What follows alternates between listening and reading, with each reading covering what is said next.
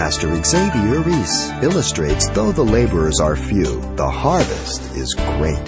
God's not willing that any should perish, but that all should come to repentance. 2 Peter 3 9. The wealthy businesswoman named Lydia, the demon possessed slave girl, and the suicidal Roman jailer. Revealing the kind of people that God not only can save, but is willing to save if their heart is open to Him. Let me give you a better one. You've been saved.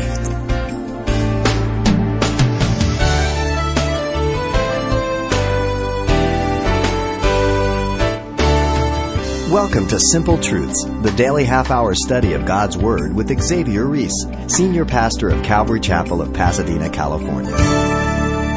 You can't unring a bell or squeeze toothpaste back in the tube once the cat is out of the bag, that is. These are colorful phrases that describe those times when there's no going back. And that's how you might describe the gospel as it continued to spread out from the city of Antioch, where the apostles began their missionary works. But today, Pastor Xavier will be taking us to yet another stop along the way, Philippi, via Acts chapter 16, highlighting the testimonies of three converts in particular. Let's listen. Paul the Apostle was the type of individual that you know didn't remain very long in one place before God began to deal with his heart to send him out again. He was not a quitter. He was very responsible to his call because he understood his call. This is the key. Paul was committed to not only uh, evangelism, but to discipleship. Evident by his work in Cilicia for about seven years before he went to Antioch there for the first year where they were called Christians. And um, then he sent out to South Galatia on the first missionary journey. Now, Paul had returned to Antioch from the first missionary journey, him and Barnabas, and they had shared with the church all that God had done, the amazing things, how God had opened the door. This was new territory. Gospel had never gone out there. And so Paul then went up to Jerusalem, as we've seen, along with Barnabas as um, the test case Titus being for circumcision. These Judaizers wanted to put them under the law, circumcise them and everything else. And they said, not in your mind. And that was established. That was a danger. Do we make Christianity an extension of Judaism or do we make a distinction from it? It's distinct. It was established. Very, very important. Paul and Barnabas returned to Antioch, gave the good news. They rejoiced. And uh, the two churches were in one accord. The church in Jerusalem, the church in Antioch, no different. Jew, Gentile, one in Christ Jesus. Now, after some days, in chapter 15, 36, at the end there of that chapter, Paul was uh, prompted to ask Barnabas to both of them go back to visit the brethren in every city where they had preached the gospel and to see how they were doing in the Lord. So once again, the, the responsibility of teaching the flock, not just simply, you know, well, yeah, 100 got saved. Yeah. Are they being fed? Are they being followed up? So verse 36 to 15 gives us that. Now, there was a strong contention between um, Paul and Barnabas, the rest of chapter 15 there. Uh, Barnabas wanted to take his nephew, John Mark, who had left him in the lurch, and Paul said, no way. So the uh, mission outreach doubled. Barnabas and John Mark went to Cyprus. Paul and Silas took off to visit the churches and to see how they were doing, 37 to 41. Strong contention. Um, God used it for His glory. Both were right. You want to take a chance on him? Paul knew he couldn't have quitters out there. It's just the way it is. And uh, there's no place to get your apprenticeship. And so later on, everything got squared away, but at this time, um, that's the way it went. Now, Luke records now the outreach of Paul and Silas as they um, return to the area. They're beginning chapter 16 here. In reverse order, going from north through Syria up through Cilicia, Tarsus, through the Taurus range, arriving at Derbe and Lystra. Now, from verse 6 to 10, or 9 really, as they began their journey through Phrygia and the region of Galatia, God began to guide them by various ways. Listen, the book of Acts is God's pattern for leadership. For the church, for individual lives. That's the only book that we have. And He shows us how He does it. And somehow the church is ignoring it today, thinking that God is out of date and they're trying to help God out. There's no distinction between then and now. Now, there's no indication in these verses 6 down to 9 that uh, God said go out or was guiding them, but then as we move on, we see that He is. He's guiding, redirecting, He's saying no, He's saying yes. And this is what happens many times in our lives. God is directing me, and I'm not even aware of it until after the fact. And we've all experienced that. Now they were forbidden, verse 6, by the Holy Spirit to preach in Asia as they went south. Perhaps Paul was setting his eyes on, on Ephesus, going down there, but it wasn't time till the third missionary journey. And then in verse 7, they proceeded north. Once again, they go north, and the Spirit says no as they went to Bithynia. So the only place to go is west, kind of southwest. They were being directed by God southwest to Troas. Verse 8 and 9. The ancient city of Troy, a chief seaport of the northwest of the Aegean Sea, for travel between Asia and Europe, where the Lord gave Paul a vision of man in Macedonia. Come over to Macedonia and help us. This is the way God works. He works like that today. He works like that in your life. Sometimes we're very aware, sometimes we're not after the fact, but He always confirms it through His Word. Very important. So let, let me read this section here, verse 10 on down to 34, and then we'll break it up.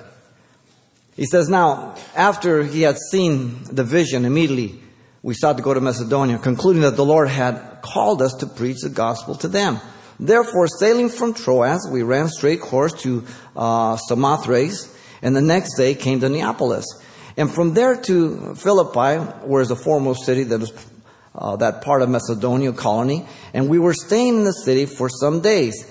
And on the Sabbath day, we went out of the city to the riverside where prayer was customary made, and we sat down and spoke to the women who met there. Now, a certain woman named Lydia heard us, and she was a seller of purple from the city of Thyatira who worshiped God. The Lord opened her heart um, to heed the things spoken by Paul. And when she and her household were baptized, she begged us, saying, If you have judged me to be faithful to the Lord, come to my house and stay. So she persuaded us.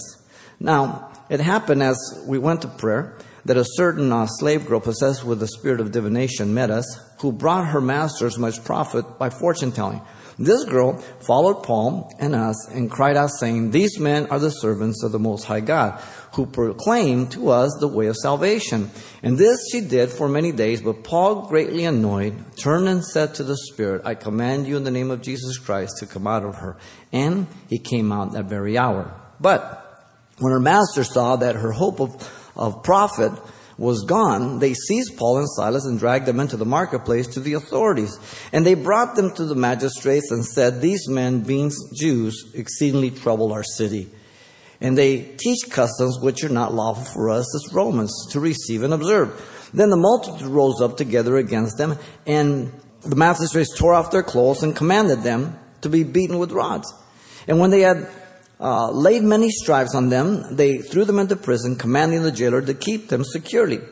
Having received such charges, he put them into the inner prison and fastened their feet in the stocks. But at midnight, Paul and Silas was praying and singing hymns to God, and the prisoners were listening to them. And suddenly there was a great earthquake, so that the foundation of the prison were shaken, and immediately all the doors were opened, and everyone's chains were loosed. And the keeper of the prison, awakened from his sleep, seeing the prison doors open, supposed the prisoners had fled, drew his sword, and was about to kill himself. But Paul called with a loud voice, saying, Do yourself no harm, for we are all here. And then he called for a light, ran in, and fell on trembling before Paul and Silas.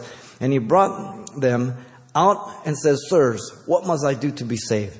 And so they said, Believe in the Lord Jesus Christ, and you will be saved, you and your household. Then they spoke the word of the Lord to him and all those who were in his house. And he took them the same hour of that night and washed their stripes, and immediately he and all his family were baptized. Now, when he had brought them to his house, he set food before them, and he rejoiced, having believed in God with all his house.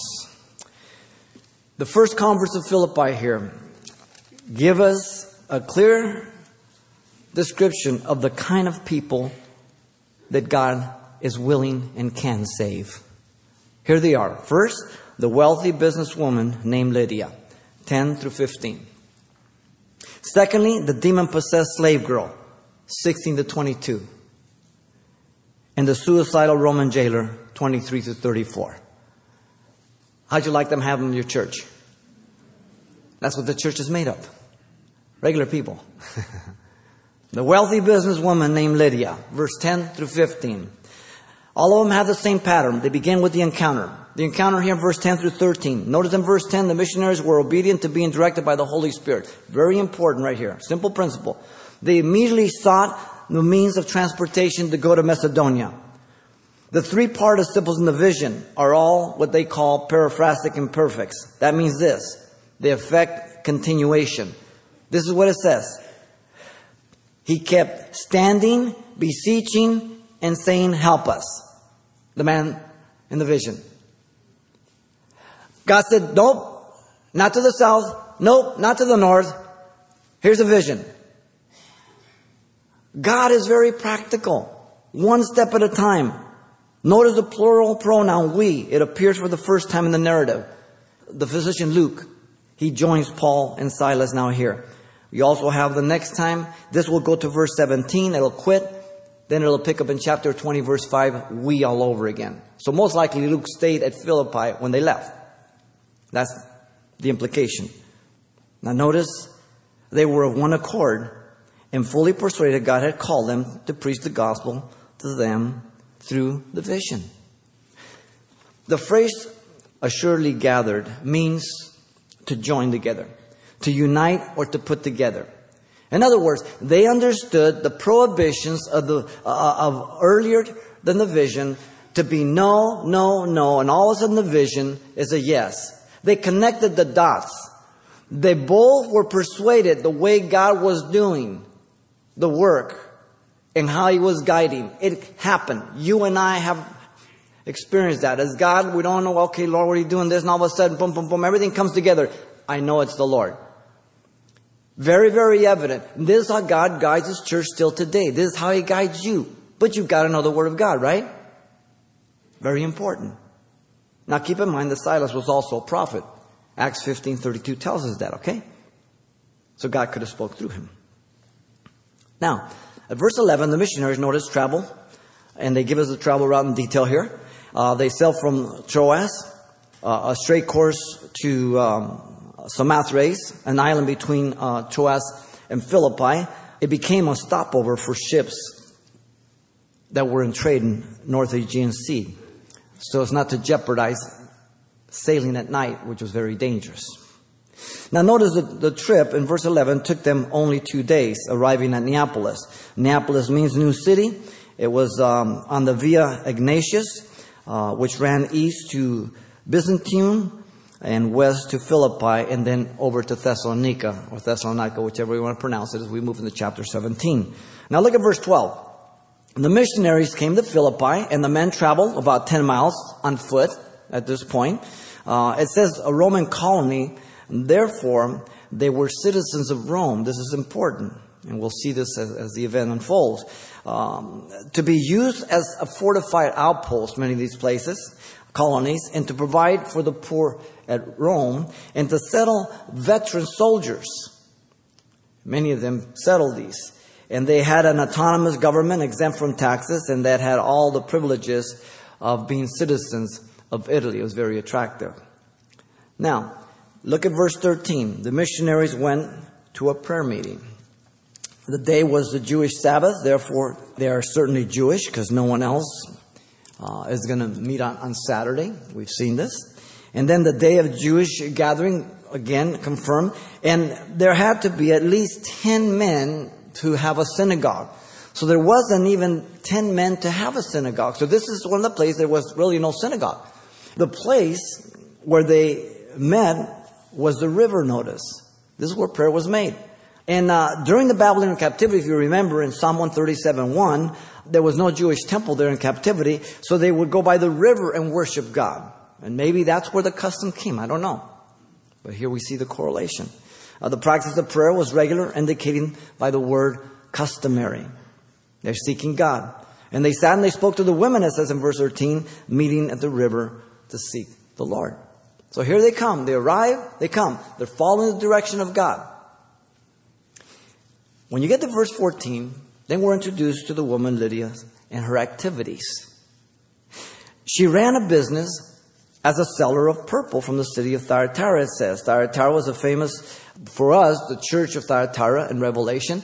But the city of Thyatira was famous throughout the Rome because it procured um, shellfish in, in this incredible color to make official robes like togas for, for, for Rome. And uh, they were very expensive, very luxurious, and this, is what, this was her business. Now, the woman heard the preaching notice of the gospel through Paul and Silas. And the word heard there is the word akuo. The imperfect tense means she heard them on more than one occasion. If we read in the English, we would think she heard it, got saved, and that was it. But it means she continued. It wasn't just a one time deal. Notice also that she worshiped God in verse 14. The word worship means to devote, to be devoted to revere God. She was a proselyte. Uh, women proselyted more than men because of the requirement of circumcision. It kind of held them back from that.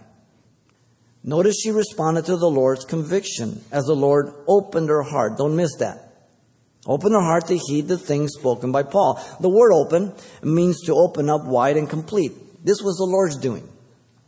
It is used of the deaf man whose ears were opened by Jesus Mark 7:34, and it's also used of Jesus opening the scriptures to those men on the road to Emmaus in Luke 24:32. Same word. But then her part, she had to heed, to give attention, and choose to believe the gospel by the exercise of her own will to be saved. So God will open the heart of an individual to understand, but He will not make the decision for the individual. Very important. Faith comes by hearing, hearing by the word of God, Romans 10 17, right? That's why the gospel is necessary. Now, when you get to verse 15, you have the evidence of conviction here. Her household and her were saved. And they were baptized through her faith in Christ. Now, we don't get a lot of details. I was like, well, what happened? All of a sudden, she's saved her household. Now, it doesn't mean that her household was saved by her faith, but each individual had to believe on their own because we compare scripture with scripture. Many people try to use this, and as we see the jailer, to claim the salvation of their household because they're saved. No. Now, we certainly pray for our loved ones. We believe that God can save them, but they each have to decide individually. God has no grandchildren, only sons and daughters. And then notice her hospitality. She offers and if you consider me faithful to the Lord, so she puts that connection. She's a seller, she's a businesswoman. It is used for God who comforts us. Her attitude was one of gratitude. She begged, parakaleo, same word for the Holy Spirit, meaning to come alongside. Notice her posture. It was that she would not take no for an answer. She persuades, which means to compel with great force. It's been put this way The poorest man I know is a man who has nothing but money, John D. Rockefeller Jr. I think he would know. Somehow we think if we can only have this, if we can only get that, we'd be satisfied. No, you wouldn't. The Bible does not say that rich people cannot be saved. It only reveals their own difficulty to trust God. Jesus said in the kingdom parables in Matthew 13, 22, He who receives seed among the thorns is he who hears the word, and the cares of the world and the deceitful riches choke the word, and he becomes unfruitful. Nothing wrong with things. As your pastor, you know I don't believe that. But the things do move us away from God if we're not careful. All of a sudden, the faithfulness, the loyalty, the passion gets from Christ to things. Command those who are rich in this present age not to be haughty, nor to trust in uncertain riches, but in the living God. I like that, uncertain riches. Hard come, easy go. they have wings, the proverb says. Who give us who gives us richly all things to enjoy. 1 Timothy six seventeen. Nothing wrong with those things, but where do we place our importance, our, our dependency? Very, very important. In fact, James 2 5 says, Listen, my beloved brethren, has God not chosen the poor of this world to, to be rich in faith and heirs of the kingdom which he promised to those who love him? So God doesn't exclude anybody who's wealthy. If you're wealthy this morning, he does not exclude you. You have to make a choice whether it's your money or the kingdom of God. That's the bottom line. God saves wealthy women like Lydia through the gospel. Secondly, notice we have the demon possessed slave girl, 16 through 22. The young girl met them as they were going to prayer. Interesting, you go into prayer, here comes a demon possessed girl. The young girl was possessed by a demon of divination, the spirit of Python, the serpent. Notice the girl brought her masters much profit, we're told, by fortune telling. The word fortune telling means to deliver an oracle by familiar spirits, not the Spirit of God. She was being exploited by these men, demons only know the past and the present, but they don't know the future. Now, notice the young girl's activities are given to us in verse 17. She follows Paul and the men around. She attempts to identify herself with the work of God by identifying them as the servants of the Most High God and by identifying the message as the way of salvation. Why? Demons know who believers are. Mark 124, Luke 441, and many other passages. Hi, Jesus, Son of God, what are you doing here? Everybody's saying, Is that Jesus? No, he's the Son of God. Hi, he's the son of a centurion. Who is? And the demons say, Hi, Jesus, Son of God. Demons know if you're a Christian. Now, notice the power encounter in verse 18. Paul waited for God's perfect timing as she continued doing this for many days. And so Paul reached the end of his patience to an extent, and the contrast is marked by the phrase, but Paul. Paul was not allow the enemy to have anything to do with the kingdom of God. But again, he's being directed by God. He's waiting. The consternation of Paul is marked by the phrase, greatly annoyed. Paul acted on God's prompting, not his own. It's very important. Notice Paul confronted the spirit, not the girl. Very important. He turned towards the girl, but he spoke to the spirit possessed, possessing the girl. He commanded the demon in the name of Jesus Christ to come out of her. The demon came out that very hour. In 19, the master of the demon possessed girls responded violently. The masters who were exploiting the slave girl are outraged. They, they saw their means of gain destroyed. The master dragged them into the marketplace where the authorities were, and in 20 and 21, the masters accused Paul and Silas of, to the magistrates. They identified the men as being racially different, Jews, bringing religious convictions that were Jewish. Notice they were um, charged first with exceedingly troubling the city bringing disorder to the city, disturbing the Pax Romana, the Roman peace. This was very severe. Verse 21, they were accused also, secondly, uh, with teaching contrary customs not lawful for them to receive or observe, being Romans. They, they, Romans, Rome, very, there's this pride, this pride. We're Romans. We don't even have a Jewish synagogue here. Bringing sedition, teaching customs which were not lawful, being Romans. The world is always open to any form of philosophy and perversion, but intolerant towards the gospel. Interesting. Her masters, the multitudes, and the magistrates unanimously agreed to punish them. The crowds turned against Paul and Silas. The magistrates tore their clothes off and commanded them to beat them with rods. Luke and Timothy were not taken. We don't know why. Luke certainly was a Gentile. Maybe he just wasn't around. He was with Timothy. We don't know. And um, Paul mentions that he was beaten three times with rods in 2 Corinthians 11, 25 and 1 Thessalonians 2, 2. You know, he speaks about, you know, being shipwrecked in deep sea and all. I mean, just the stuff that this guy went through. It's incredible. These weren't little rods. I mean, these are big rods and they beat you. You, you, you knew you got beat. When Satan cannot join the work, his second tactic is always persecution. Always. Well, it's an unfortunate spot to have to break in at this point, but we're regrettably out of time for today. Pastor Xavier will have to pick up the story next time as Paul and Silas head off to prison, where a certain Roman jailer unwittingly awaits hearing the saving grace of the gospel of Jesus Christ. Now, as I mentioned, there's much more to this message to come next time. But if your schedule won't permit you to tune in, you can always pick up a copy of this message, and the title to ask for is The Gospel Reaches Europe. It's available on CD for just $4. And make sure you pass on this study to someone in your church or Bible study. Now, once again, the title to ask for is The Gospel Reaches Europe, or simply mention today's date. You can request your copy by writing Simple Truths. 2200 East Colorado Boulevard, Pasadena, California 91107. Or to make your request by phone, call 800-926-1485. Again, that's 800-926-1485. Or the address once again is Simple Truths, 2200 East Colorado Boulevard, Pasadena, California, 91107. And thanks for mentioning the call letters of this station when you get in touch. This helps us track the effectiveness of this ministry in your area. What can wash me white as snow? Pastor Xavier Reese with the simple truths of the cleansing blood of Jesus next time. Won't you be back?